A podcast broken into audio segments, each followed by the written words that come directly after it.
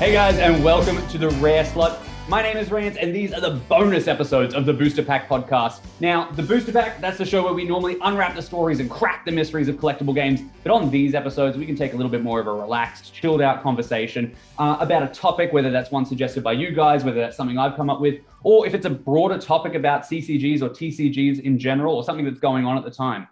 Now, that last one, that's the reason why we're here today, because there is something going on with an old collectible card game that's been out of print for years. That is the Harry Potter trading card game, because we have somebody on today for a little bit of an interview and a little bit of information about what they're doing with that game at the moment. They've actually got a fan player group that is reviving the game through virtual sets and, uh, and, and bringing the format of the game back to life. But before we get into interviewing them, which I'm super excited to do, I sort of want to just set the scene a little bit and, and you know give you a little bit of a preamble, give you a little background, a little history as to uh, why player groups might do this, uh, why it's important, and and why that I, I think that it, it needs to continue. So let's do a little history first. So way back 28 years ago, collectible card games hit the market, and since then hundreds have come out. But as you probably know very few of them survive the test of time, and most of them end up going out of print, sometimes rather quickly. But just because a manufacturer or a publisher stops caring doesn't mean their player base does. It's these groups are still passionate about this game, and they get together on places like Discords and fan forums and even Facebook groups and they start talking about this game that they love and, and they wonder what would have happened if they got an extra set or another another expansion or if the game had continued. And eventually somebody comes up with the idea of going hey why don't we as a community put together new cards for ourselves? It's absolutely fascinating. And what they do is they form these cards by committee. They respond to the meta that the game had been left in when the old publisher ended up uh, disbanding them they uh, make brand new elements to the lore or introduce elements if it's a licensed game that hadn't been introduced previously. Like this practice dates all the way back to the mid 90s. Like one of the earliest examples is the Spellfire Players Group. When TSR was bought by Wizards of the Coast, they ended up having the Spellfire players disenfranchised because Wizards of the Coast didn't want to publish Spellfire anymore. So you know what the players did? At Gen Cons and conventions, they handed out stickers to one another of new cards that they had designed so they could play this game with new characters and settings and completely revive their community. Now, of course, there is one of the most famous and probably most long enduring examples of this, which is the Star Wars CCG's Player Committee. Now, in that group, they have dozens of sets that they've made over the years, incorporating new mechanics, answering things that Decipher had had left loose ends in, and even introducing characters from the Disney era into that universe. And they use those cards both with the old ones and these new ones to play world championship tournaments and have convention events and all sorts of stuff, prize money and everything. Now, we have somebody, as I said, from the Harry Potter trading card game revival group today. And I think this is one of the most distinguished of these groups. When they make one of these revival sets, they are gorgeously crafted, they are meticulously planned, and they even commission brand new drawn art that has never existed for Harry Potter before for some of their cards. You know, they lead play testing and they release these sets once they're done to their fans and to the, the fans of the game that end up playing them period like periodically and and online in tournaments and even in-person tournaments are planned for these cards mixing them with the old ones and creating an entire new game experience for people who love the harry potter trading card game. Now that brings me to introduce my guest today. Uh, we have a key member of the harry potter trading card game revival group and in fact he is the lead designer of their latest virtual expansion prisoner of azkaban. Now i'm delighted to welcome to the booster pack somebody i feel like we have a lot in common with with our love with collectible games. That is Sammy DiSalvo. Sammy, welcome to the Booster Pack, mate.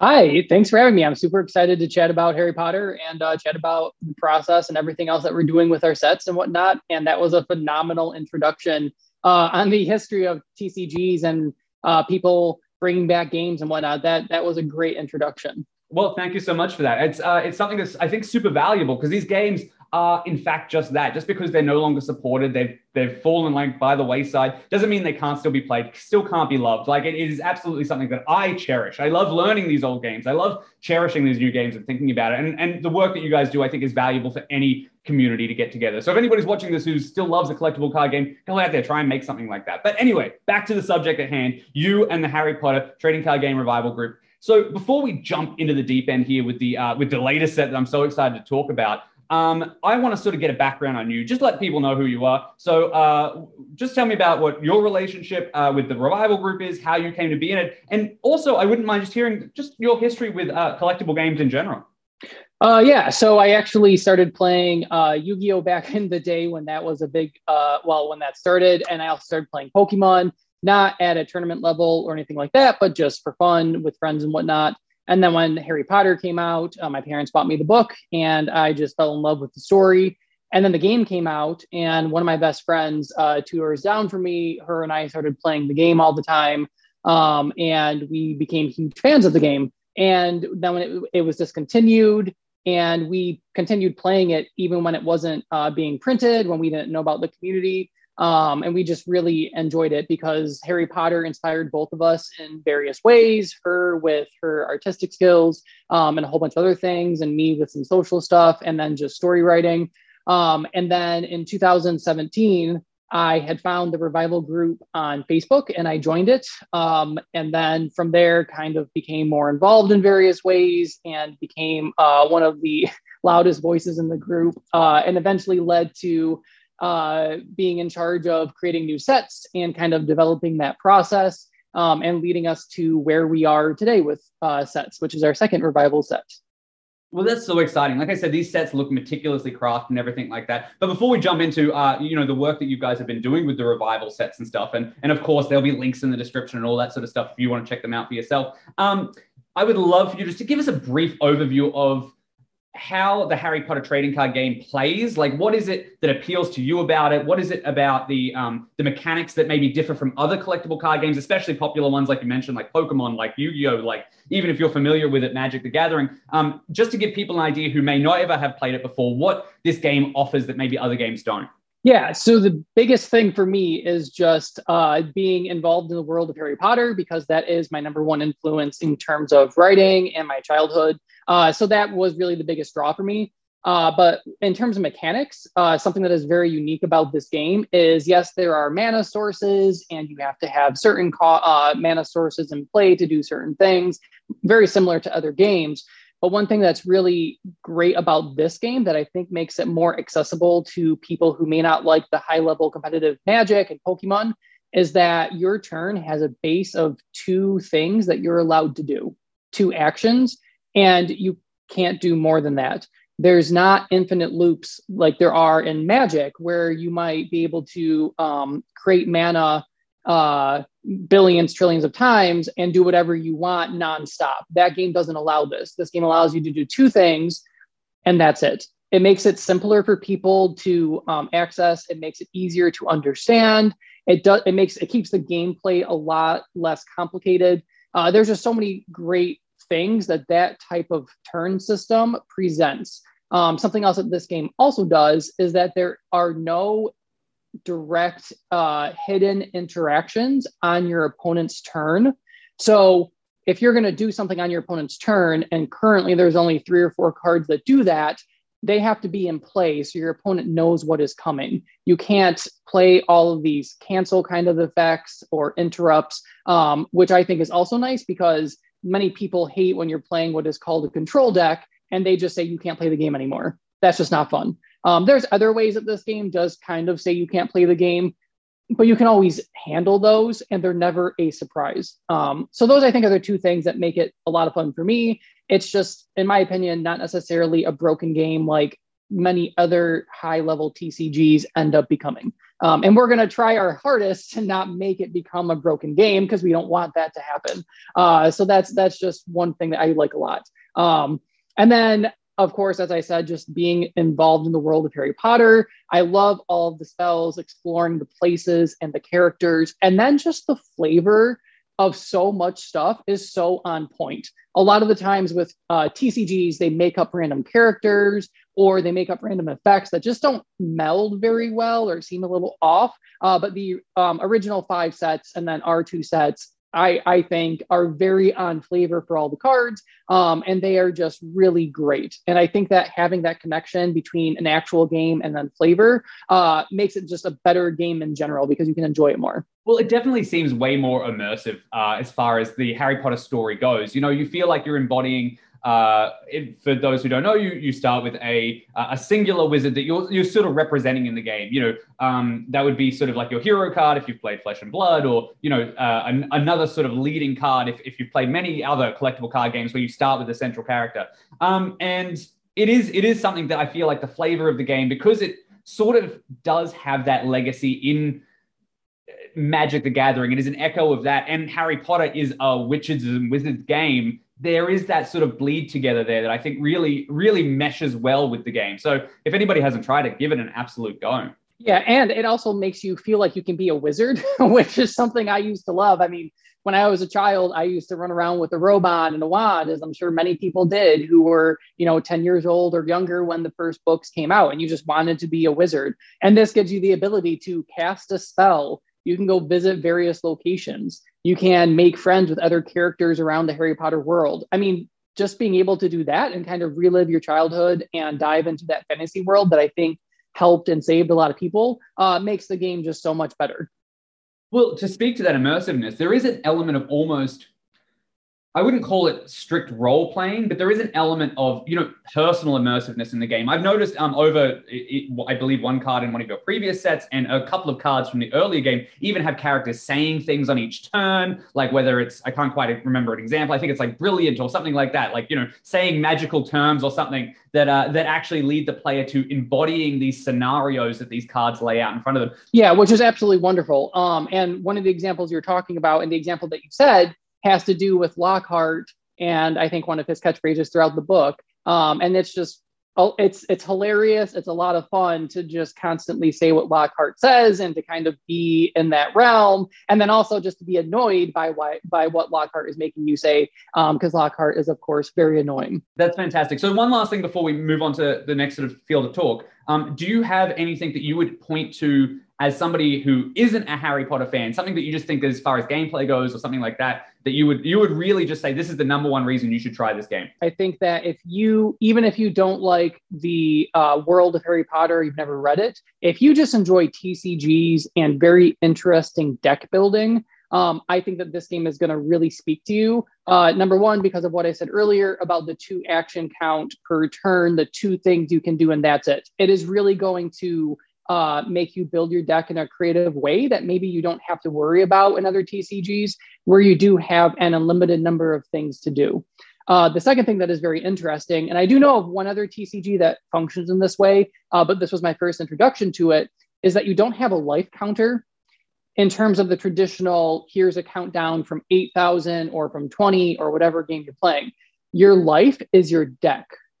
So it's one of the resources because obviously you need to draw cards to do things, but at the same time, when your deck is gone, you lose. Um, and that also forces you to play in a different way. Do I want to draw extra cards, which you can just do for one of your two actions on a turn? Um, or is my deck getting too low and I can't risk it?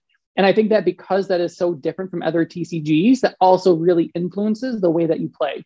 Uh, so I think those are just two parts of the game that are very interesting. That if you are just a creative deck builder or you like really interesting mechanics, that is going to pull you in and be very different from Magic, Pokemon, Yu-Gi-Oh, or any of the big ones that that everybody has played. So yeah, so that's that's something uh, I think you made a really good point there about the, the the life decking that Harry Potter has, where you're discarding cards to represent how much you know knowledge or energy or or you know power you have left to continue playing. Um, something you pulled out before was it doesn't have those off-turn interactions like Magic's Instants or Yu-Gi-Oh's um, a lightning uh, quick play spell effects or whatever. It's been a couple of years since I played that.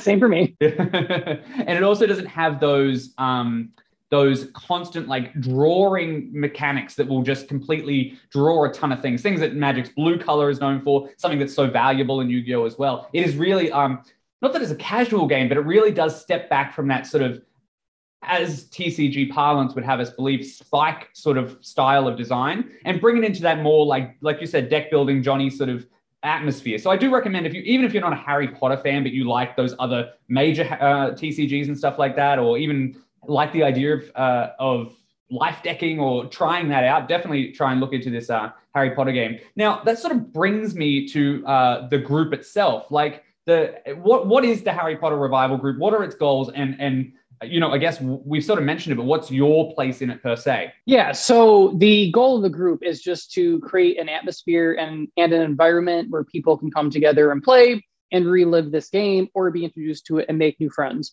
Uh, that that's what we really want to do is just provide that opportunity. And we do that via virtual tournaments. We do it via our Discord, Facebook, and then we also do that uh, via in-person tournaments as well at Gen Con and at PAX Unplugged. Um, so we just really want that to be the focus, making friends and that kind of thing. Um, and I, have made some friends to the group. I know I know other people have as well. Um, I know some people uh, who have drawn artwork for us who have actually gotten commissions from other people to draw artwork for them. And so it's been a really great way for people to, yeah, it's been a great way to connect and people just to kind of grow uh, either their professional circle, their social circle. It, it's just, that's the goal is to bring back Harry Potter in this positive way um, and in this game and bring people together. I was going to say it's just awesome that you're facilitating this new community that um, that may not have existed, you know, uh, for the Harry Potter game in the same way that it did way back in in you know the early 2000s or whatnot. Um, and I think it's great that you guys are, are forging connections and and you mentioned obviously online tournaments and stuff like that, so people can sort of dive in without because I guess obviously all the cards are digital. They don't really need to invest any big, large sums of money. All of these cards are, as we said, virtual sets. So, so it is uh, entirely accessible to somebody brand new. And I assume that you, you know, would have people who would volunteer to teach people how to play over online and stuff like that. Oh yeah, our Discord uh, is quite active, especially around re- release time, like it is right now. Uh, but we have a separate channel for casual play. And if somebody wants to learn and they post in there, there are tons of people who just jump in and they say, Yeah, I can teach you. We play on these different platforms, Lackey or Untap, and we can teach you the game. We can walk you through it. Uh, there's actually somebody, I don't know uh, what exactly his name is. Uh, I think Zarth Barn is his YouTube name, and he created a how to play video um, of the game that is the best one I have ever seen. And it goes through with great images, great pictures. It walks through everything. He talked to the revival team to make sure that what he was saying was correct and the order of things was correct. So there's all these resources out there that we've tried to compile that people have just made because they love the game. Um, and so it's very accessible for a new person to play. Um, but if a new person does want to play, I recommend joining the Discord just because it's difficult to connect over a Facebook group uh, where people focus a little more on like buying and selling than necessarily playing. And then also in our Discord, we have voice channels and whatnot. So if you want to jump on uh, voice with somebody and play with them, it's much easier than if you're typing back and forth or something like that. Um, we also uh, have a side project that is going on. The original five sets uh, were printed, you know, back in 2001 to 2003. And we want to make this as accessible to everybody as possible. So we give away everything we make for free. Uh, you can download them. They're on these different platforms for free. And we have the side project of scanning the original five sets. So there's high definition copies of the fi- of the original five set cards. Um, and then people can download those and uh, go through various uh, proxy websites for those, um, which uh, we also remove uh, or we, we, we add watermarks saying that, you know, these are not for sale, that kind of thing, so that people can't do that kind of stuff. Um, but we try to just make it eh, make it as accessible as possible in those ways. Um, I think many people have been burned by card games like Magic, Yu-Gi-Oh, or Pokemon, where to play in the top tier events, you need to drop over a thousand dollars on one deck and it's just not fun and many people don't have that kind of money uh, so making this free for everybody just i think helps alleviate that and makes people feel a little more welcomed. That's awesome. So um, let's just pull those out while we're there. Um, it's great that you can basically enter the game and play i assume you mean in paper tournaments with just these virtual cards that are printed out. Yes yes. So when we have our virtual tournaments uh, proxies are entirely allowed um, because again it is all for fun. We do usually have some kind of prize but the tournaments are all for fun. So if people want to print out the cards and bring in proxies, that can be their deck. We often will bring decks to these people to, to, to these paper tournaments that people can play with our decks if they want to. Um, and then all of the virtual tournaments are done online, so you have access to the entire card pool there as well. Um, so no matter how you want to play, if you don't want to buy the cards, if you don't want to print out the cards, we have options for you so that you can join and play with us. Well, I think that's super important because obviously, after um, you know, as we said, almost 20 years of the game being out of print, uh, those cards are getting harder and harder to get, and especially in recent years where people have rediscovered these sort of games. I'm sure you you've seen the revival group grow at least over the last two years, uh, probably exponentially, because people have rediscovered collectible card games from their past and stuff like that. Um, I think it's so valuable to offer that particular space. So uh, I know that it's very hard to find cards that uh, that we loved back in the day. So people, it's a good way for people to be able to cherish them. Like you said, you can use like manufacture, like proxy card making sites, so you can actually have cardboard cards as well. Um, and or even if you're just going to sticker them or whatnot, it, it's it's a fantastic way. Now you did mention in there, I'm pretty sure I have this right, but you said five sets got released by Wizards of the Coast. So from a Harry Potter standpoint of view, uh, Harry Potter fan point of view, what uh, was encompassed in what Wizards released, and then let's work into what you guys are doing. Yeah, uh, so we have two different formats that we've created. We have Classic, which are the original five sets that Wizards released back from 01 to 03, and then we have Re- Re- Revival, which is our um, original five sets plus our two sets. So those are the two formats that we currently have. Um, and when Wizards released the first five sets, they released uh, four sets that were based in book one, as well as Fantastic Beasts and Where to Find Them and Quidditch Through the Ages. If people know those two um, uh, charity books that J.K. Rowling wrote, um, and then they released one set for Chamber of Secrets. And then uh, things happened and the game got discontinued. Uh, there were more sets that were created, just never uh, sent to the public. And we've seen some card images of those, or what would be in those sets, I should say. Um, but yeah, so there were five, five original sets. And then we kind of picked up from where they left off in book two and tried to fill in the gaps of whatever was missed in book two. Um, book one was pretty well covered. I don't think there was much that they didn't touch in that.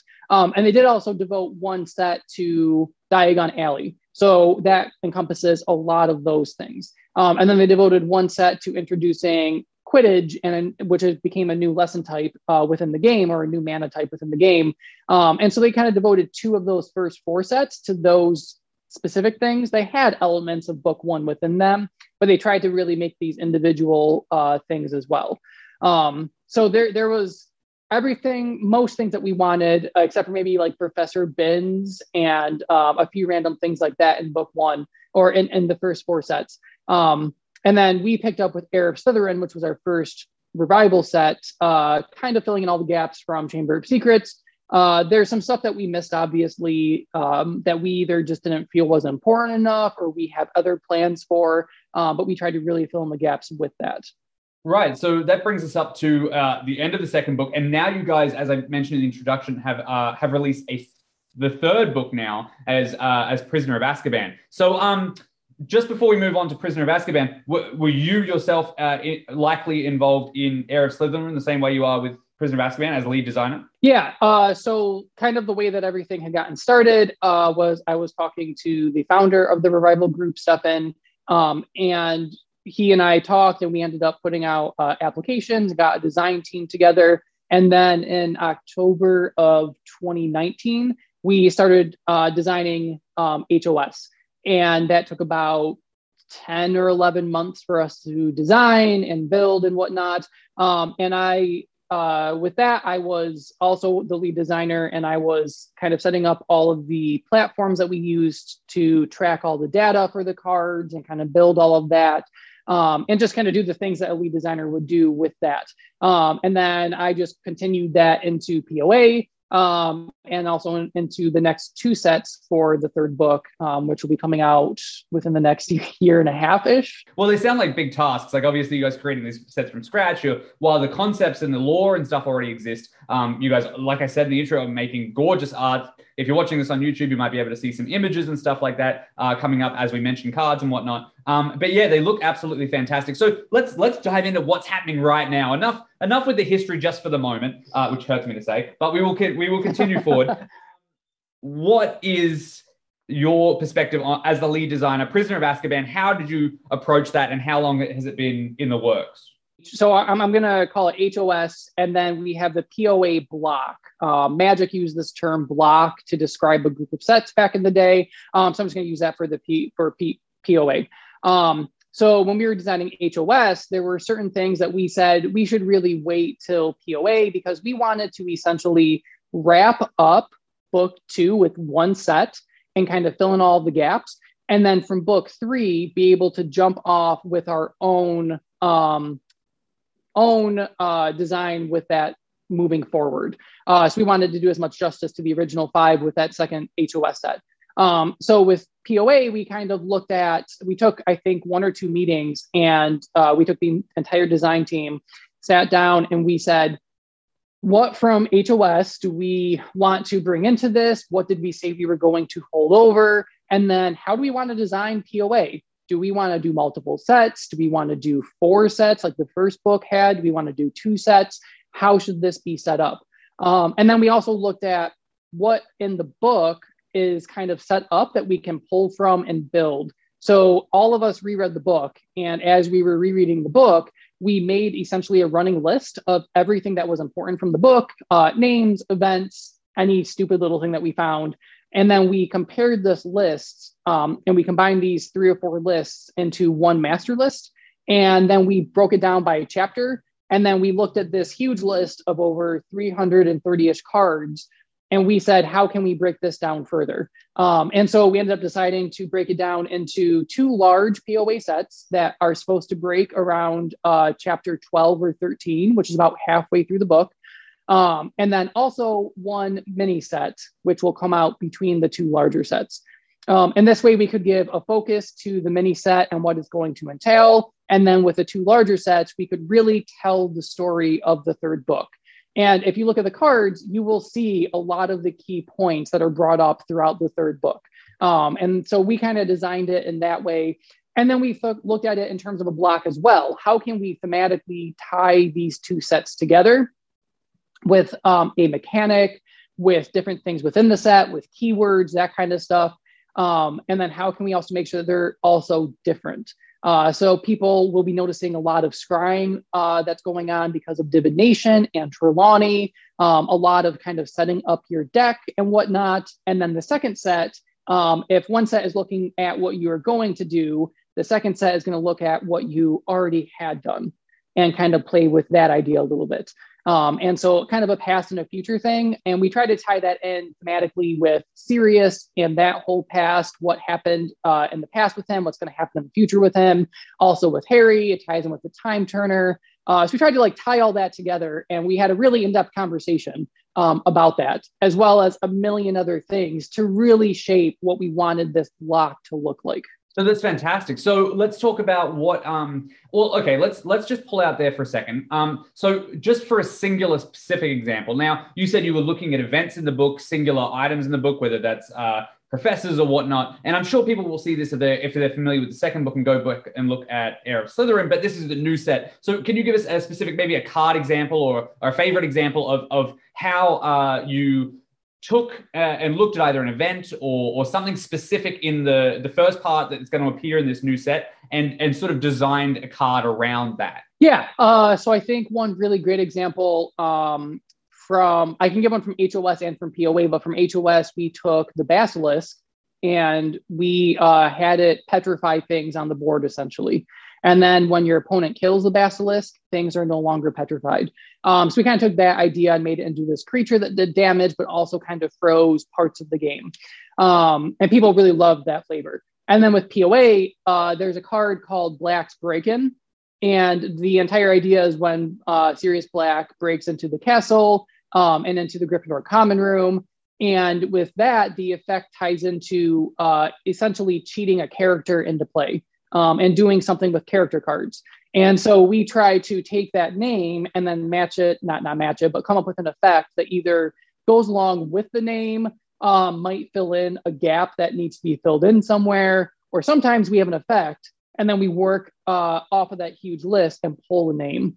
Uh, so that's just one example. And then the artwork reflects that as well and reflects black breaking in. And that whole situation. So um, this is jumping into a little bit more of a, a, design philosophy sort of conversation. I was hoping to have a little bit later, but you bring it up here, so I'll, I'll, I'll call it out. So before you mentioned um, scrying because of divination. Now, just to unpack that a little bit, scrying is a term in Magic the Gathering where you will look at the top card of your deck and and you can choose basically if that you want that to be the next card you draw, or if you want to put it on the bottom of your deck and and maybe draw something else altogether because you know that's basically looking into the future. So uh, you said that you're tying that to divination, which is something like Professor Trelawney, like obviously uh, Harry Potter fans and stuff will be well and truly familiar with. Um, are you pulling this sort of mechanic, uh, sorry, flavorful language in the way that ties to mechanics from other games that you've you've experienced before? In that case. Um, in in certain ways. So our our design team, um, many of us come from a Magic background. Many of us also played Yu-Gi-Oh back in the day. Uh, so we have ideas kind of what those games did, what worked well, what was just an awful decision, um, and we try to take the things that worked really well um, and maybe adjust them in some ways. Um, this is really the only mechanic that we've really taken from another game, but most games have something where you look at the top of your deck and you decide top or bottom. Um, so this is really the only mechanic I think that you're going to see in this set uh, that really borrows from Magic or anything else. Um, we don't want this game to just become a copy and paste of another game. We do want this to remain unique. Um, so while there may be instances where something seems familiar to another game, it's not going to just use that as part of this game. Um, and then something else is there's no keywords in terms of scry or surveil or anything like that. Um, a piece of feedback that we received before HOS was people like the game because there's not over a hundred keywords to have to memorize. Uh, so we are avoiding that, and so we just write it out. Um, but there's really only that scrying thing, which is something that comes up over and over again that people are going to see. Um, but even that is spelled out for people too. Well, I mean, that's fantastic. Obviously, it makes it incredibly accessible. You don't have to learn, like you said, these multiple terms. But I think that I think that this brings up a, a more important part about game design in general. I think it is important to use that that gameplay resonance for uh, things like uh, you know Magic the Gathering, things that if you want to express something through flavor and they have or you know uh, in a card like Magic has done before. You know, a lot of people are familiar with Magic, and Magic has informed so many other games. So things in Magic, like whether you know learning is equivalent of drawing a card that's an important thing to tie in just just for the gameplay language of how collectible card games work right obviously you know you're going to spell it out in your own way but it's it is a real way to knock down a barrier for a person coming into the game in, in a new way and I, and I think that, that, that it's it's it's, it shouldn't be something that should be criticized. It's, it's actually something that is uh, it, is actually quite a, a strong tool to use when designing a game like this.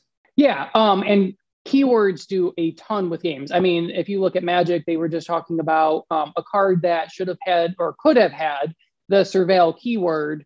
But when you introduce those keywords, they make the game simpler for people in terms of this keyword does the specific thing, etc. Um, but at the same time, that keyword can be referred to on other cards and then kind of form this um, this group of cards that all function based on that one thing. Um, so there's pros and cons to it.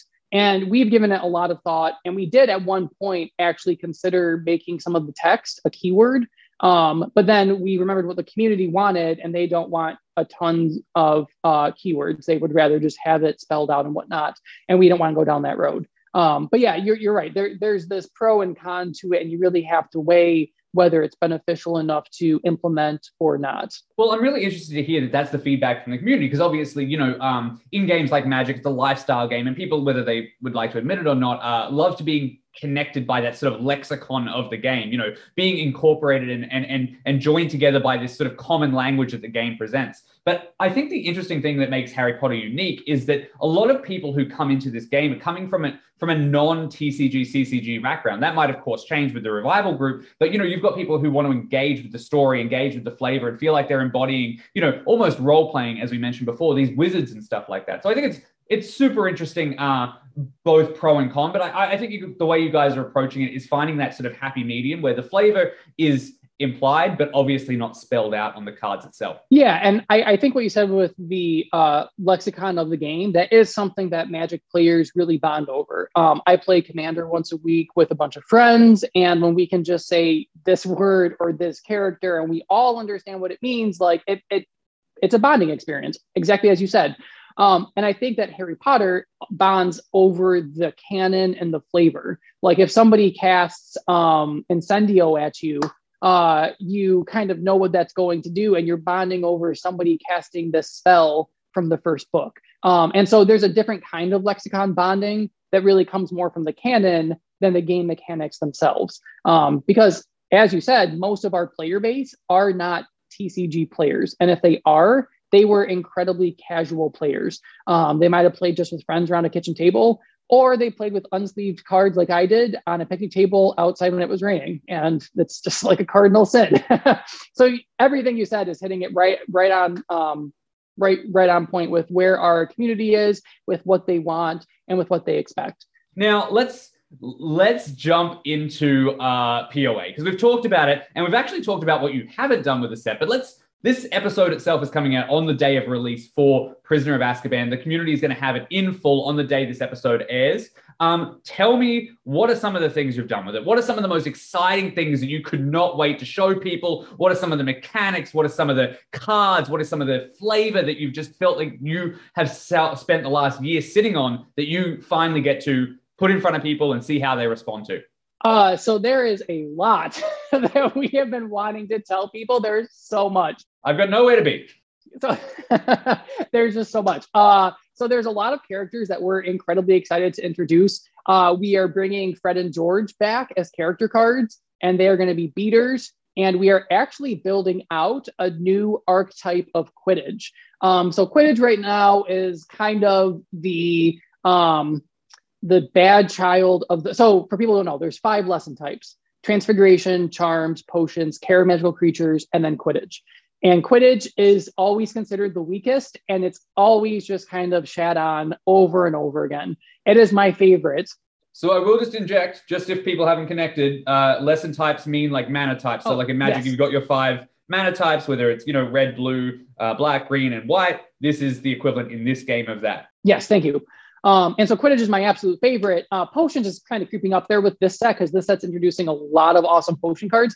Um, but yeah, so I uh, we we wanted to kind of give Quidditch something a little more than what it had. So we're introducing Fred and George as beaters. Um, the artwork for it is beautiful, and they are going to essentially care about Quidditch items in play uh, because Quidditch cares about Quidditch stuff. Um, and so we're really excited to kind of expand on the uh, Quidditch position archetype. There's also um, some spells that uh, that deal with that. There's already an item. Um, POA 2 may see uh, the return of another character for the Quidditch archetype. So there's a lot of cool things that we're trying to do with that position archetype. Uh, we're also introducing a brand new Cornel- uh, a, a, brand new Argus Filch card, which is one of the most used characters in the game to get rid of adventures. Uh, his new one gets rid of events, which is a new card type we're going to introduce. More on that later. Way to just drop that in there, by the way. I, I, I do it all the time. Uh, we're also introducing, I think, what people are most excited about, and that is a Professor Rubeus Hagrid. Um, so there's character cards in this game, and you can only have them as your starting Witcher Wizard, which is a card that um, you are essentially embodying that Witcher Wizard, and they are in play. Um, you cannot be them unless they are a Witcher Wizard, and the card designates on it those two terms. And there were two Hagrids before this set neither of which were a wizard. So you can never start with him. Now he's a professor. He's been freed of his crimes after Chamber of Secrets. He is a wizard again. Um, he never stopped being a wizard, but he not, now he is canon a wizard. Um, so people were super excited. That was the first spoiler we had. Uh, we're introducing Lupin, Sirius Black, Trelawney, uh, Fudge, all of these things that I think people are just going to be super excited for. I am super excited about them. Um, and we tried to introduce some starting characters that could replace some of the meta characters that are currently uh, out there. Because there are go to like five or six starting characters and we wanted to give people different options. Um, so we tried to push some of the starters a little bit and hopefully we did enough to make them competitive in that way. Um, so characters are super exciting and then there's just tons of uh, creatures tons of uh, items and whatnot. You're to get a Boggart, which i think was spoiled a couple days ago you get Buckbeak, which is going to be really exciting. Hermes is going to be in the set. So you get another owl for the owl fans out there. Um, that's going to be super fun. we are introducing our first meld of two card types. So we introduced uh, a creature item. So there are nine different card types in the game, and no cards uh, overlap those two card types. But the Monster Book of Monsters is an item and a creature. So we are introducing that, uh, which is going to be some new design space that we're exploring, and I think people will love. Um, there's a lot of cool um, items. We are, uh, introduced the Firebolt was today was a Friday spoiler with beautiful artwork on it. Uh, other really cool items. There's passwords coming back. Passwords were this really janky gimmick where there were three passwords in one of the original sets. You played them face down, and your opponent had to guess a random one. If they're correct, nothing happens. If they're wrong, bad things happen. We are introducing four new passwords that kind of all relate um, as well as the knight that watches the Gryffindor portrait uh, while the fat lady runs away. Um, a list of so like we're introducing the past. So many things we're trying to bring back and kind of uh, introduce in new and fun ways uh, that I think people will really really like. Um, and then we also tried to do some stuff where we called back to some previous cards. So there was a card back in, uh, I think either Chamber of Secrets or um, Adventures of at, at Hogwarts that was uh, Slytherin Steals, we introduced Gryffindor Steals. And we're going to try to make callbacks like that quite often to, to bridge the gap between revival sets and classic sets, and then just to bring back those fun things. Um, we're introducing a lot of new, um, a lot of new uh, keywords, including a dark keyword. We're introducing a um, a keyword for all the different um, creatures out there. We're expanding the house keywords a little bit. We're expanding the Quidditch position keywords a little bit. Um, we introduced ministry with fudge. Uh, so we're introducing some, some stuff to set up later and then introducing other stuff that is building on previous things. Um, so I'm just really excited about so much of this.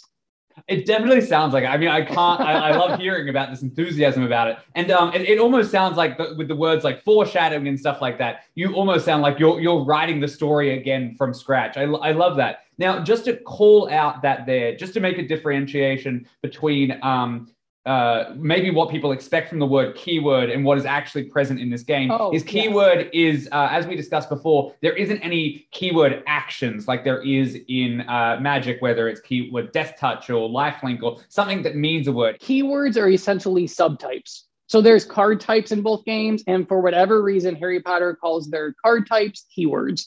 So when i say keywords i'm just referring to that that keyword that just as you said gives you a callback ability Last one before we move on to the next question. We are also introducing a brand new spider card.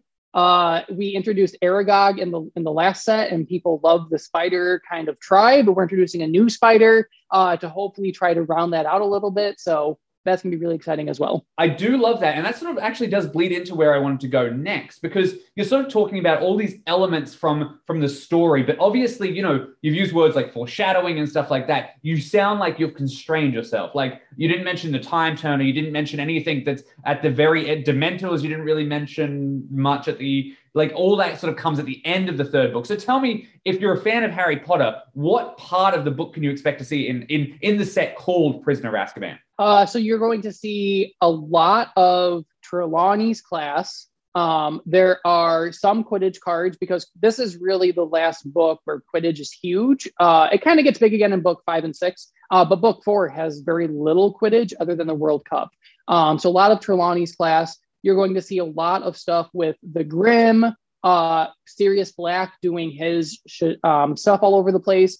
Um, you're going to see a lot of stuff before they get to Hogwarts, like stuff um, eavesdropping on the Weasleys is one card, um, as well as the um, Weasleys going on vacation to Egypt. You're going to see some of that stuff. You're going to see Aunt Marge on a spell card being blown up uh, with beautiful art by one of the fan favorite artists. Um, you're going to see also a lot of uh, just random things that they do around Hogwarts all the time, uh, leading up to before um, have the halfway point of the book. You're not going to see Hogsmeade in this set other than just one card, um, and that's at the Three Broomsticks, which we spoiled a couple of days ago. Other than that, Hogsmeade is not in the set. So if you're expecting uh, Zonko's or the one-eyed witch hump statue or any of those things, you're going to have to wait uh, for that to come out. That's um that's I'm sure very exciting to hear for some people, but also very frustrating because I'm sure people love that sort of stuff uh, in in that story. Now, you do bring up an interesting point here. Now, in game design philosophy, um, there is uh, in trading card games this thing called bottom up and top down. So I'm pretty sure you'd be familiar with it, but just for anybody who doesn't, uh, bottom up design means uh, the mechanics come first, and then flavor is affixed to the card. Uh, this happens a lot in Magic, you know, with things like things that are necessary for the for the gameplay of the game. Whether it's what they call a kill spell, which is destroying creatures. Um, there's also things like uh, bottom uh, top down, which is hey, we'll take the title first and make something cool, craft something cool around it. Like, you know, uh, debatably, things like Lightning Bolt, which is a thing that just strikes something for three damage, is a top down spell because it's just like, hey, look, what would a Lightning Bolt do? It would hurt you. Great example of that. Um, a lot of early magic is top down, you know. Uh, how do you approach a thing where you really have to stick to the law that people expect? How do you approach top down and bottom up? Obviously, you mentioned there is a lot of uh, uh, top-down design where you've taken something and you've you've you've looked at it and carefully crafted it, like the basilisk you mentioned earlier. How do you find something that the meta needs and incorporate that into a theme that already exists in Harry Potter's lore? Uh, it is not easy, and it often leads to very long calls with the design team arguing over what should go on what card and how things should be balanced and what actually needs to be addressed and not addressed. Um, and so the the entire block as a whole did start with looking at the book as a whole and then parsing it down from there. Um, while we were doing that, we also did have um, we we look at the tournament data that we have. We look at the top decks. We look at the decks that maybe are the most um, abusive toward other people or the biggest uh, control decks, that kind of thing. And we have conversations and we say, okay, this deck is doing this thing uh, is there a way that we can kind of slow it down or that we can kind of shift what it does or how it has to interact with the opponent? Um, or we look at a deck that we want to make a little better, but just can't perform with what currently exists. Uh, and we say, how can we make this a little stronger? Um, a great example is spiders. The spider tribe right now, there is just not enough spiders that are good enough uh, to make a full deck with. So we decided to say, um, let's make a new spider card let's fill in this gap to try to bring up this deck. And there's nothing really specifically in this book about spiders um, but there was enough precedent from HOS um, and chamber of secrets that we could just say that there's this spider um, and there's going to be really great artwork for that as well. Um, and so we kind of filled in the gaps that way. So it's a real mixture of both of those design um, ideas uh, really depending on what we need to do. Um, most of the time, we do start with a card name and we build down from the card name. Um, that that's how most of the cards are designed. If somebody does have a really great idea, they kind of look through all the card names and think of which one does this fit with. Um, but for the most part, we'll look at a card name and we'll say, what does this place do? What does this spell do? How can we build it from there? Um, so it's it it differs between all the different cards, but for the most part, we always go from the name to the effect. Okay, cool. So I would assume, obviously, you would lean into top-down design more for things that are so iconic in the story. You know, whether it is Sirius or something like that. I, the the stronger something is in the story, it is it is obviously going to play into it. But you you mentioned a card before, three broomsticks. Obviously, that could almost represent anything that the that the design space pretty much needs. Um, so yeah, I mean, it's just fascinating in um, in philosophy of IP driven design that you you can find these same spaces that we have in uh, you know games like Magic the Gathering, games like Pokemon, where they almost have free license to sort of create what they need for the game when they need it. Um, so. Uh, if you're happy to continue talking about design philosophy for a second, because um, I, I, really think that this is an interesting point and really does bring a lot of validation to this uh, this set because you guys have obviously thought very deeply about it. Um, it isn't something that you know uh, just uh, a bunch of fans have thrown together and be like, "Hey, wouldn't this be cool? Wouldn't be this be cool?" Um, it's something that you guys have have obviously meditated on. You've you've you've you know torn it apart. You've thought about how you're going to introduce it into the gameplay environment and into the the way that the fans engage with the game. Um, I will jump back to what I want to talk about right now because I think this is a good part to talk about um, play testing. So, how do you guys assure that the community, once they get these cards, aren't going to be disappointed by the fact that, you know, there's even less starting characters that are viable now. There's even less strategy and stuff like that. How do you ensure that there's nothing that, in the parlance again of TCGs and CCGs that is broken, so to speak. Like, tell me about the process that you guys go through as a design team. Um, so there is no guaranteed way to make sure that something is going to be liked, hated, or not break the game. Um, we do try to look at the existing games, uh, like Magic is a big one, um, and we look at what has broken the game uh, what are bad design decisions in any of the TCGs ever created, what has just not worked, how can we avoid that or do it differently in a more balanced way. Um, so when we're when we're designing card effects, we usually keep that in mind. Um, and then uh, in terms of playtesting, so our design team has uh, five to six people on it, and we are all very different types of players. We all have different backgrounds and whatnot. Um, and some of us are very uh, aggressive and want to push effects where they do become broken. And then some of us tend to be very conservative and want to underpower cards. Um, and i tend to fall on that that realm of things. So things seem underpowered just because i was advocating too much. Um, and so we try to with these extremely different uh, design uh, per- perspectives we usually land somewhere in the middle that is a really balanced card um, and then we go through playtesting with each other um, we go through playtesting uh, in a vacuum of specific cards with the entire set. Um, we build cards into the top uh, decks that we see in in the tournaments, and we replace a card. So for like Black's Break and like, like, like I mentioned earlier, we'll throw that into a character deck, which already runs the color that it is, um, and we will see if it improves the deck, does it hinder the deck, um, and we'll play it against a deck uh, that number one would do really well against that type of deck, and then another deck that would do really poor against it, and test them in different ways like that. Provide feedback, and then we'll have like a four-hour call where we discuss this and we balance it, we adjust things, and then we try again. Um, sometimes we hit the nail on the head, and we don't have to really test play uh, more than a couple of times, and the card is really balanced. It works really well. It's not going to break anything. Um, so it kind of varies. Uh, we also try to sometimes design some cards to be more cube cards. So if you like a sealed environment where you're drafting, there are some cards that fit well into there. Not not a ton, but there are some that do fit into there. Um, and then we design most cards to work in a larger format, uh, which is what everybody usually plays. Uh, but we try to do a little bit of both. Um, but it is definitely a lot of play testing that has to go into it. Um, and then a lot of uh, considering how the game was designed and built in the first place. It was built 20 years ago uh, when TCGs in general were worded very differently.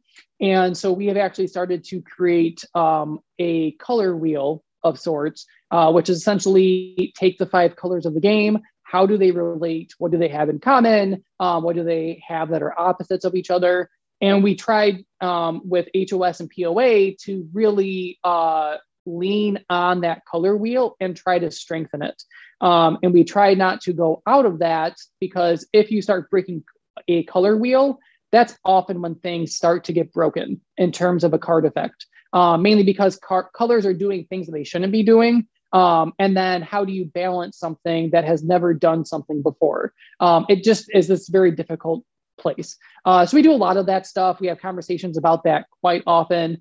So uh, again, just to call out there, obviously when you're referring to color type, you're talking about the lesson types that are in the game. You know, the ones we mentioned before. Sorry, yes. Each one of those had sort of a, a, card type in the game already, from my understanding. Like, you know, potions lent into locations, or Quidditch obviously lent into match type cards, and all that. And spells was, uh, I Yes, Charms. Transfiguration. Yep. yep. obviously, care for magical creatures was creatures.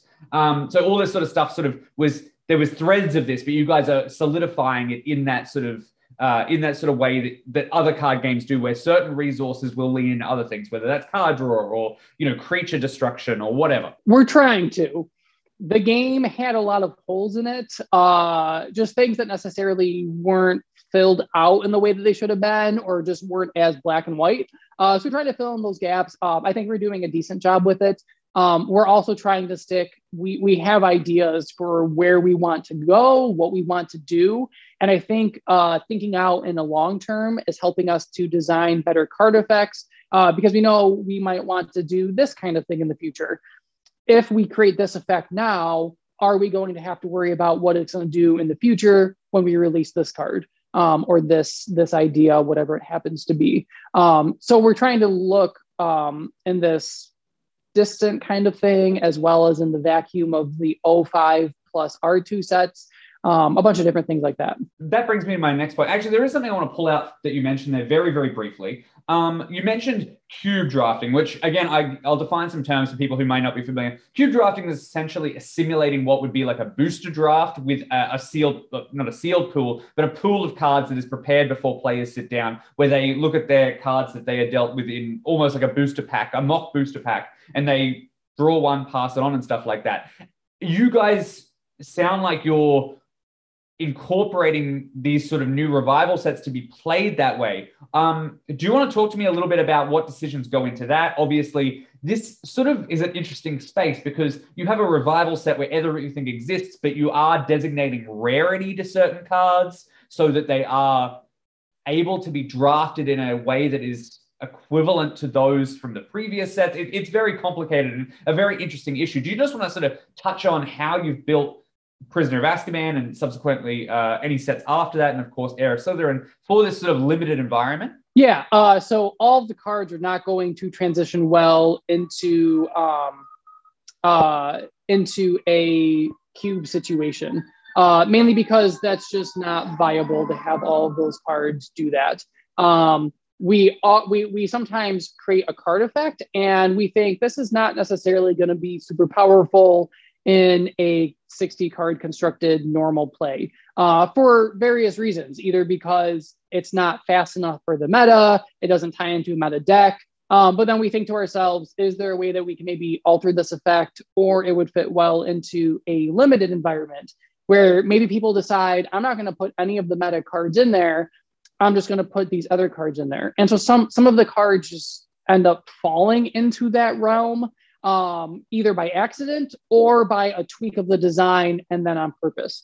Um, and there's only one or two of us on the design team who played Cube often. Uh, so we can't design cards all the time that are going to fit into that realm, but we do try once in a while. So it, it, does sound like a really complicated process, and but also a really exciting one that I think would will pay off if you got when you guys get to play in person tournaments and really experience these these new revival sets um, as they come out. And and I'm sure I'm sure there'd be a way to do this all digitally online and stuff like that. It might be a little bit more complicated, but it does. Uh, it does excite me for what could be possible with these revival sets in the future. Because um, I assume I'm not 100% on what happened with the original Harry Potter organized play, but I don't think that's ever been drafted or had any sort of limited sort of structure to it before in the same way that Magic the Gathering has or or you know Legend of the Five Rings or other games from the era. Yeah, uh, it, it wasn't. And the tournament play for it was very loose. Uh, and there wasn't anything really organized by Wizards other than maybe an event at Gen Con. Um, and so we are trying to also build out the cube situation as well. And there are not a ton of cube players at like that limited uh, space. But we do have a channel in our Discord where people can talk about here's my cube list. How can I make it better? Um, actually, something people talk about uh, in the cube uh, channel is how many creatures should I have because they are things that go into play and then deal constant damage. Um, how can I deal, or how how many of these should I put in? What colors should I lean on more for a cube? Um, and then people share their cube lists. So that community is kind of growing and fostering uh, with itself. Uh, but we don't necessarily do a lot with that in terms of the revival uh, design team, just because we are catering more toward general play and not that cube play. Uh, but uh, one thing that is really cool about the community and the revival team is we all are on Discord and we watch the conversations that happen in the public channels. And so when people are talking about, you know, this would be a really cool thing to have, or I would love to see this effect, or I would love to see this this card if they are talking about something more uh, flavor wise we are seeing all of that and sometimes we do incorporate some of that into our design.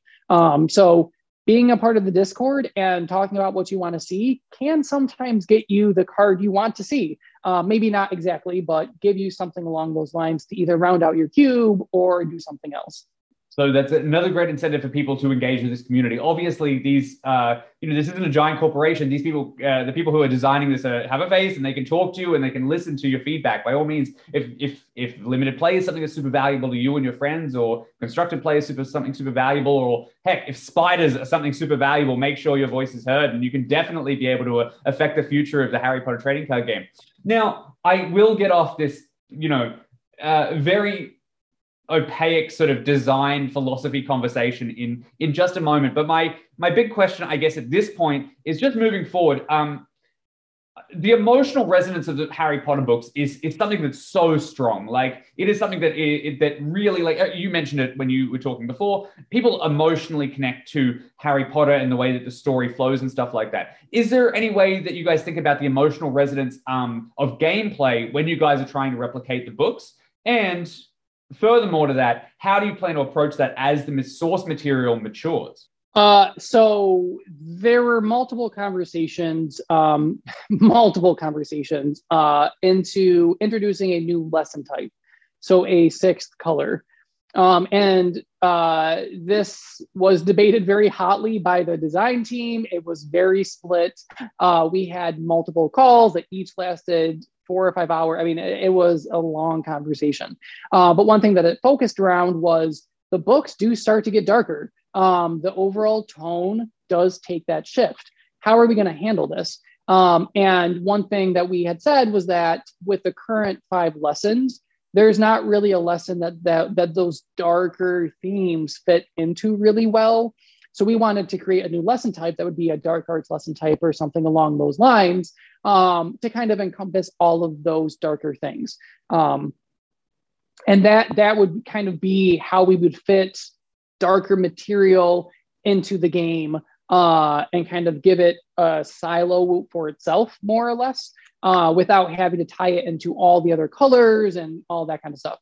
Um, so that that was one of the large conversations. We decided uh, in the end against a lesson type, so we're not going to be introducing a new lesson type. Uh, mainly because from a mechanic perspective and a gameplay perspective and a balancing one, it is incredibly difficult to introduce a new color type. Um, Magic uh, introduced artifacts, and uh, artifacts have become incredibly powerful in their own right. Uh, there's even stories about Magic wanting to introduce a purple color at some point. Um, so we kind of took lessons that other uh, stories have told us, and then also these long conversations, and we decided no to that. And then the challenge became how do we incorporate those darker things into the current five lesson types? Um, and so we decided to introduce the dark keyword. Um, and we're going to tie together those darker kind of ideas with that dark keyword. Uh, that way they can go on any lesson type. It takes uh, a bit of pressure off of us to introduce a six lesson type and have to balance that. Um, and then it also allows it to be kind of scattered about a little bit. Um, to break up that that darkness. Uh, we also are going to try to keep the artwork uh, not necessarily this um, you know bright sun shining look but not have it be something that looks like maybe a Game of Thrones movie poster where there's a lot of blood and all that kind of stuff. Uh, we want to keep it true to that original feel of Harry Potter. Uh, that way, even if there are darker moments represented on cards, um, it's not necessarily this really gory situation. Because um, we do want to keep alive the original spirit of Harry Potter, uh, which is not going to be that super dark, uh, murderous sort of situation. Uh, we haven't had we have not had conversations about books six and seven where it gets really, really dark and there's a lot happening. Because uh, I'm sure the deaths are going to be something that are going to be very difficult to handle. We do have artwork for some of that those moments already. Um, we we will tackle that at some point. Uh, but so far, our approach has been to uh, use this dark keyword and kind of handle that. Um, and then in terms of just the uh, enjoyment while playing, we uh, it seems that the canon and what we have used brings people enough joy already. Um, but there is this imbalance in some of the cards and the meta decks that makes some people not enjoy playing the game. So we introduced a ban list to try to remove some pieces that were just really detrimental to fun gameplay. Um, just because it's fun for a small group of people does not mean that the larger community enjoys it. Uh, and so we take the feedback of people as well. If everybody is complaining about this one card making the game unfun to play, we will look at that and we will try to either put it on the ban list, restrict it, or as we did with POA, introduce cards to combat that in a much easier way than what already exists.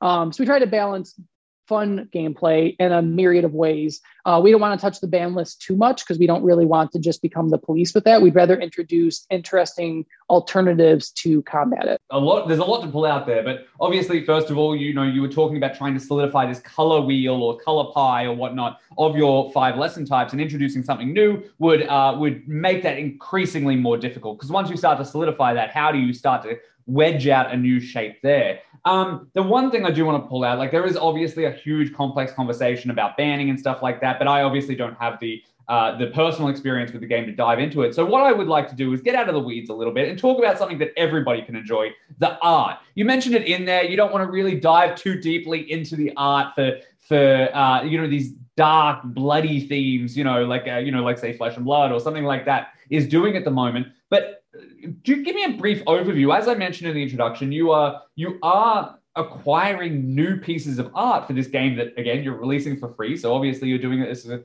a detrimental cost for the for the community. Um, but you're giving them this whole new way to look at the game. Um, tell me about how you guys go about choosing art, how you guys about finding artists, how you guys go about um, writing if such a thing exists. Art descriptions, do you leave it up to the artist? Tell me everything you can about the way that the Harry Potter revival group goes about acquiring this original art? Uh, so artwork is one of people's favorite things. Uh, we have a lot of returning artists uh, for POA, which people are very excited about. Um, some of the favorites are returning. We have some new people coming up and whatnot. Um, so the art is just a fantastic thing.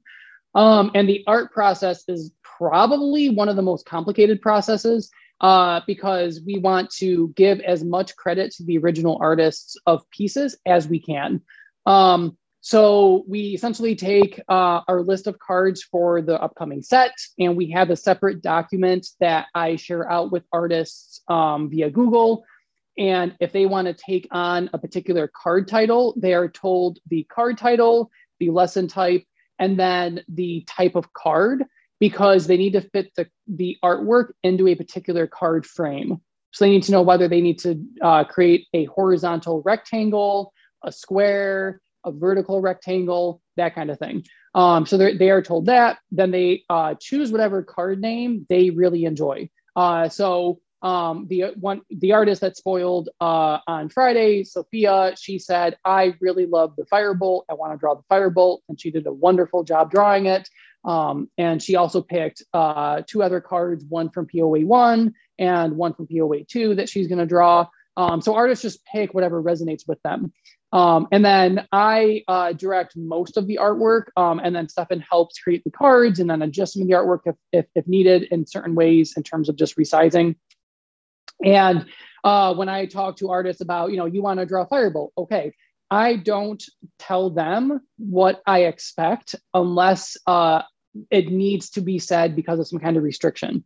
Mainly because I don't, I want to see how other people have experienced Harry Potter. I want to see what their perception is. I want other people to see how others are viewing this world.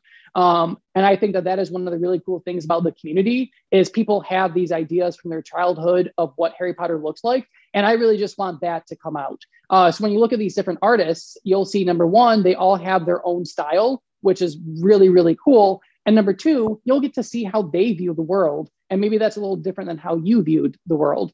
Um, and so uh, essentially, there's a lot of scouring the internet for artists and current artwork.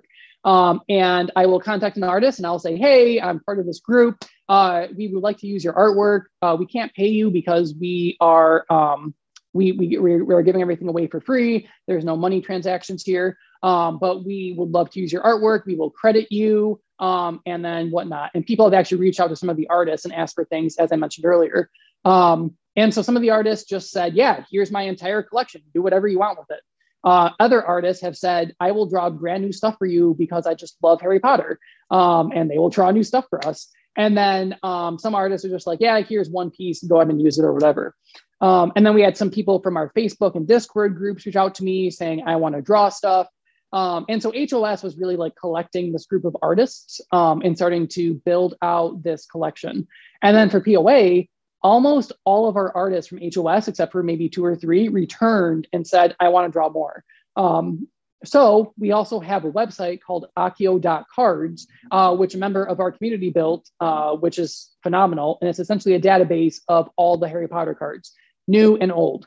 Um, and on this database, all of the artists get their own webpage um, that links to all their cards. So that is really cool as well. So artists just kind of design their own thing. They send it to me. Um, if it is uh, not up to what we need it to be, I'll give them a little bit of feedback and whatnot, and I'll say, can you try changing it a little bit? Um, if it's good to go, I'll say like, this is great. You know, can you send me the high def version of it? Here's my email, etc. Um, and then we just throw everything into this giant uh, folder that we share. Um, and then as we need the art for specific cards, we pull that down and we use it and whatnot. Um, but the artwork is one of the best pieces of the game. And I think something that pulls most people to this game just for the uh, beauty of it and that return to childhood.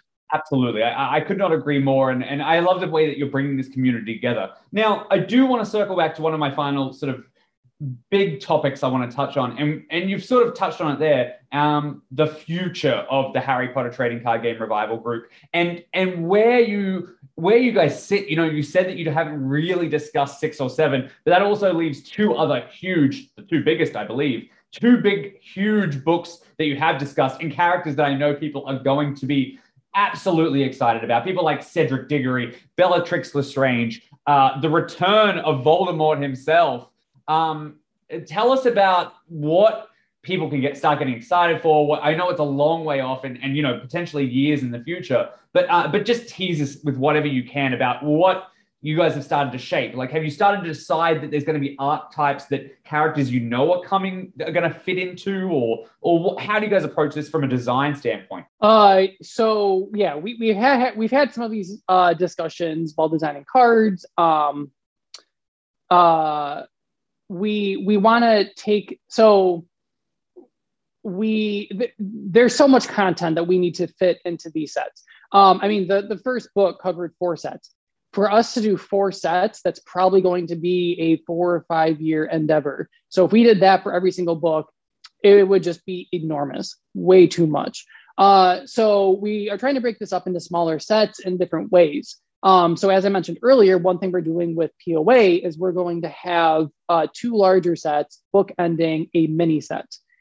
Uh, and that mini set is going to focus on um, a particular place in the Harry Potter world that is big in the third book. Um, and so we are trying to do these mini sets to uh, essentially pull cards out of the main sets so that we can really fill those main sets with the larger points from the books. And then these mini sets will handle more specific uh, um, areas of the books. Um, I uh, we we've talked about different mini set ideas to kind of help to balance this. Um, one of them is the upcoming set that will be the next set that's released. Uh, I'm not going to say like the name of or anything. Um, one of them, I would love to do a founders set and talk about the original founders and talk about like the building of Hogwarts. Um, and this, these mini sets would be between like 15 and 25 ish cards. So super small sets. Everything has a theme that ties it together. Um, and that is kind of be how we want to approach uh, the next couple of books uh, to break down and make it more accessible and then be able to actually release more content uh, than you know waiting two or three years between if we did a 300 card set. Um, we there there are a lot of highlights uh, that people have talked about again in the discord channel. Somebody was talking about wanting more dragon cards um, and we said there are no dragons in this set. Uh, but there are very obviously dragons in the fourth book uh, so there are things that are coming that I think people can see that are going to be coming that we've talked about. Like, yeah, we want to really help this archetype that exists, but canon wise, it's not the time. It just does not work. And we can force it, obviously. Like, we can just interject whatever card we want and we can just make up stuff. And that's, I mean, if we want to do that, that's fine. Uh, but we want to stay as true to the books as possible and not just do that in random places. Um, another thing that we want to do uh, with mini sets, and we're actually starting a second design team. So if people are interested in joining that design team, uh, the application is on our Discord and on our Facebook page. And it'll be linked in the description. Yes. uh, and uh, so the second design team, we also want to do what uh, we're kind of tentatively calling like a lost magic set and they would be numbered just like one through five or whatever we end up doing. Um, and anything that doesn't fit into the main sets that we maybe just kind of leave off on purpose or that we forgot about would fall into this lost magic set that would be a collection of everything that we can't really handle in the main sets and then, the second design team would kind of build that out and work on that um, so we kind of have some structural ideas for how we want to handle all of this content because there is so much content and we want to bring in Fantastic Beasts and where to find them in terms of the book not the movie yet um, and build out a mini set for that. We want to build out a mini set for Quidditch and really give it its fair shot uh, in, in the game, um, and a bunch of other mini set ideas as well, a Knockturn Alley set and whatnot. Um, so we have these ideas, we have these breakdowns kind of figured out. Um, specific cards, uh, we know that we want to expand specific keywords in larger ways. Um, you're going to see a huge expansion in POA of the Quidditch uh, positions that will be uh, expanded upon inside POA 2 and then uh, um, Goblet of Fire 1, um, most likely. Uh, then there's other like uh, keywords that are very popular keywords that people use in decks without giving away too much uh, that we want to expand on as well. And we have thought like, you know, this character goes here, no questions asked. This character goes here, no questions asked. So we, we, we have these ideas. We have separate spreadsheets with all this information kind of laid out, all these ideas to return to. Um, so there's been conversations about all of that and how to build all of that in. So I, I love that because it does. Uh, I mean, I, am not 100% familiar with it, but it does sort of remind me of, um, and correct me if I'm wrong, but the original Wizards sort of design of Harry Potter trading card game. It, it, does remind me of elements of that because they had, you know, like you said, there was the, the Quidditch Through the Ages set and there was the Mythical Beast uh, book that they drew stuff on and sort of hack together these sort of like adventures in Gryffindor and uh, and you know Quidditch, uh, whatever the Quidditch set was called. Um, all those things were sort of built into these smaller sets, while the base set, which I guess you could really consider the base set for Book One, and of course Chamber of Secrets, were sort of like these big sort of compassing, you know, big changes. But there was these small little in between sets that really gave the meta a lot and it really helped sort of support the main story of these other two sets as well. Yeah and th- that's very close to what we're doing. We're, we but we also want to make them much smaller than those i think they were 80 cards each um, of, of those smaller sets that wizards did. We, we want to make it even smaller than that. Uh, just number one, uh, so it's easier to release them um, and whatnot, and that they just take certain small instances but they don't necessarily uh, stand alone as a full 90 card or 100 card set. Um, but something very similar to that that idea is, is what we want to do. Yes. Well, that's fantastic because it really gives the design team that ability to put it sort of again because you're not really locked down into anything, especially in those lost magic sets um, to sort of respond to what the meta is doing, or if there's anything that's really giving you trouble, to sort of avoid doing the thing that we were talking about before, whereas policing or banning specific cards, you can respond to them. Exactly, uh, which is also part of the idea behind it. Um, and we we want to make sure that we're fostering as fun of a game as possible. Uh, so we do need to tackle everything that you just said, and these mini sets are going to do exactly that. Hopefully, isn't that the way with game design? Um, now, there is something I do want to really hit on before I sort of move into the last phase of our interview here, and that is something that you mentioned way back at the beginning of uh, of the episode, and I wasn't going to let you get away without really sort of diving deep into it. Again, this is coming out on the day of release, but can you break down what events are, what went into the the mindset of that, and and just unpack the entire experience of creating an entire new card type for for Harry Potter and how that fits into the game? Yeah, uh, so it is tied very closely with the new lesson type discussion that we had. Uh, both of these discussions happened multiple times for very long hours each. They often overlapped. Um, and there were different ideas of rather than a new lesson type, is there a way that we could do a new card type that might uh, encompass these other darker themes that we want to put into the lesson type? Um, could should we just not do anything and just keep it exactly as is? Should we introduce both? Um, so these discussions happened at the same time over and over again. Um, and so eventually came to a point where we decided the new lesson type was just not going to happen for all the reasons I mentioned. Um, and then the new card type, uh, there were certain uh, names of cards that really only fit really well on an adventure. And then we would have been creating 20 adventures, um, which we don't want to flood the adventure market in that kind of way. Uh, that's also not one of our favorite kinds of cards to design. Um, we do design them, uh, but we wanted to do something a little different. And then there were certain effects, and there was one particular effect, uh, which is on um, I forgot what the card name is right now, but essentially uh, it lets you prevent um, damage every turn up to two damage. And then after you hit 12 damage, oh, it's 12 years in, in Azkaban. After you hit 12 damage, it starts providing two power um, or lessons or whatever instead of preventing this damage. And there's not really a card that has this effect that kind of turns on and off like that. Um, and it doesn't really fit well on an item or on a spell because spells don't stay in play. It it feels weird on an adventure because adventures don't really do so. It, there just wasn't a good spot for that effect. And then after that effect, there were even more effects where we're like, this just doesn't feel like it fits on the current card types well. Um, so it turned into this conversation of do we just ditch these effects entirely? Do we change these card names entirely? How, how do we handle this? Um, and then there were two of us who advocated very strongly, myself being one of them, for a new card type, uh, mainly because we wanted to introduce something new to the game um, and also as a way to free up the design space and be able to essentially put whatever we wanted to on it in terms of how the effect functioned, what it looked like, all that kind of stuff.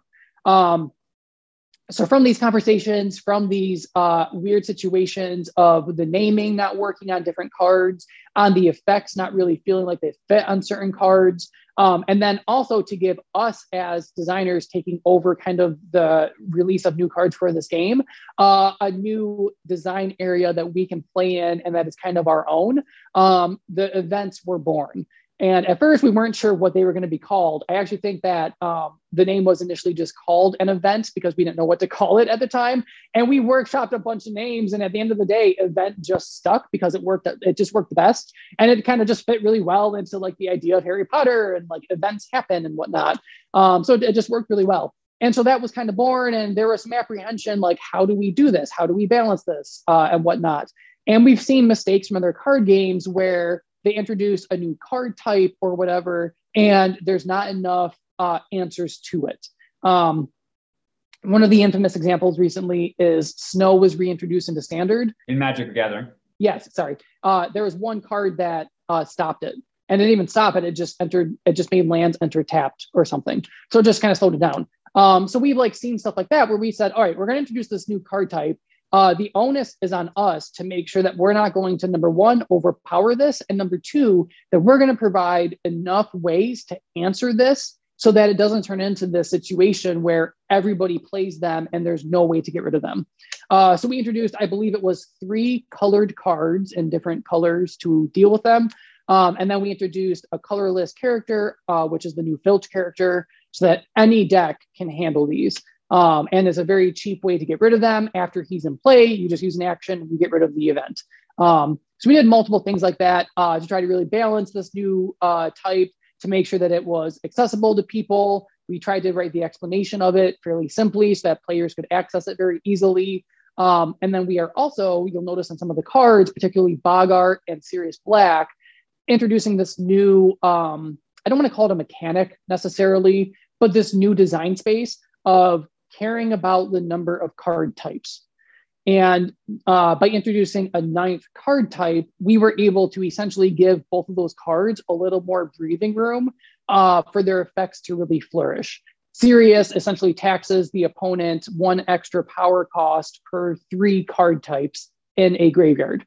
Um, so by introducing the ninth one, he can now have a little more breathing room uh, he was going to be every two rather than every three. So it, it, it just opens up so many different spaces. Uh, it resolves a lot of issues that we were having. Um, and it just introduces a new thing to the game that I think is going to introduce um, a new fun way to play uh, that I think people will, will really, really like.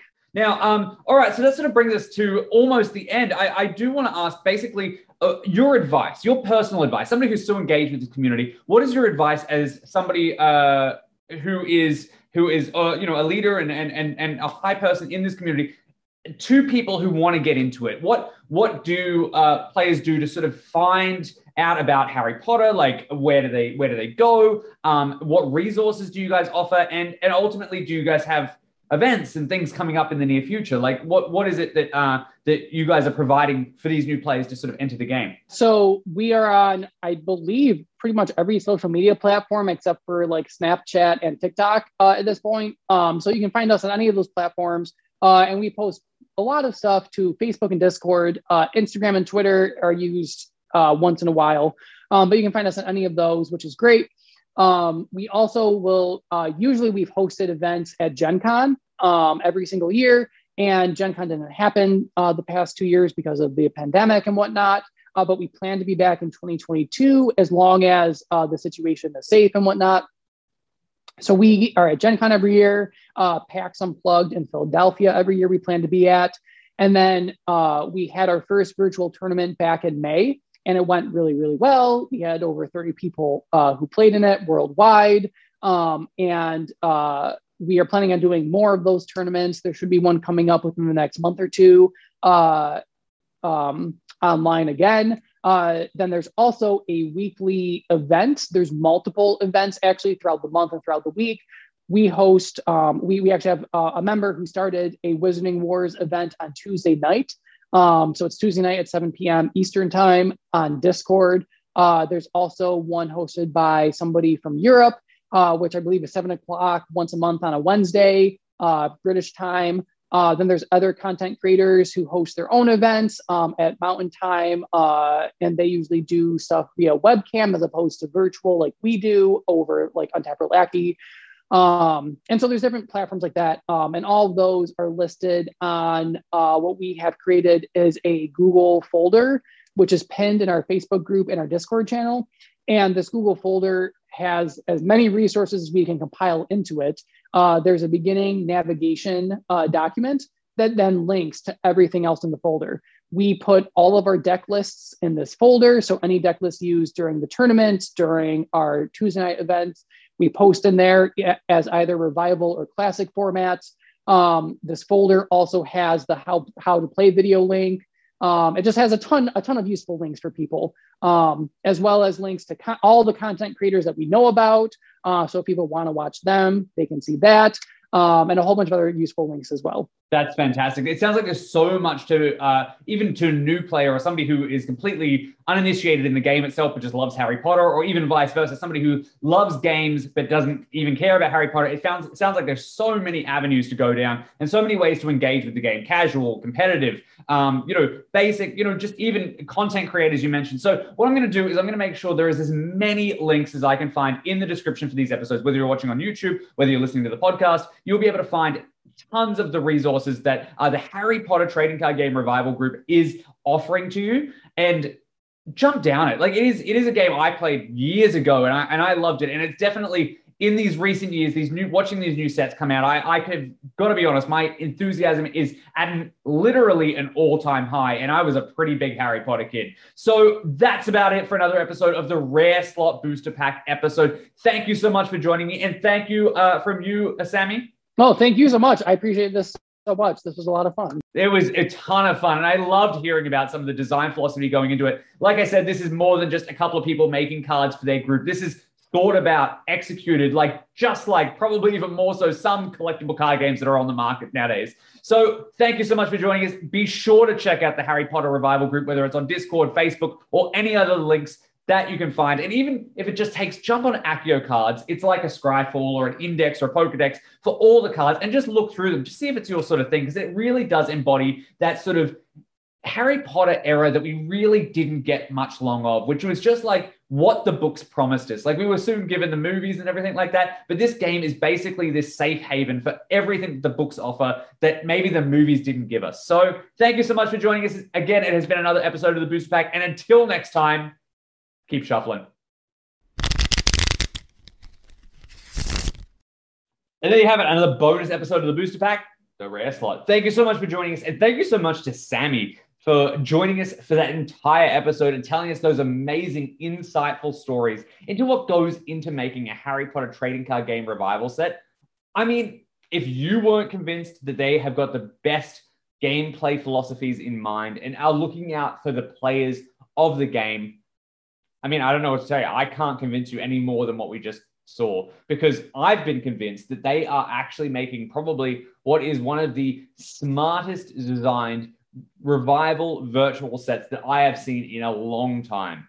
Now, with all that said, check the links in the description below. Even just even if it's something so simple to jump onto Accio cards and just flick through what Wizards made available and what they've made available. You can find a full set list there. You can just find like the arts for the cards. If you like Harry Potter in any way, that's probably a great place to start. But even if you like trading card games just in general, but don't care for Harry Potter, this is probably a great place to start as well. And then start exploring other things like, you know, the lists that we've mentioned in the episode uh, about how to get started with tournaments and join the Facebook or the Discord. That's probably the best way to contact the community and sort of be involved. Obviously, they want to greet more people. Even though this game is 20 years old, they want to continue to let it grow. It has been absolutely fantastic.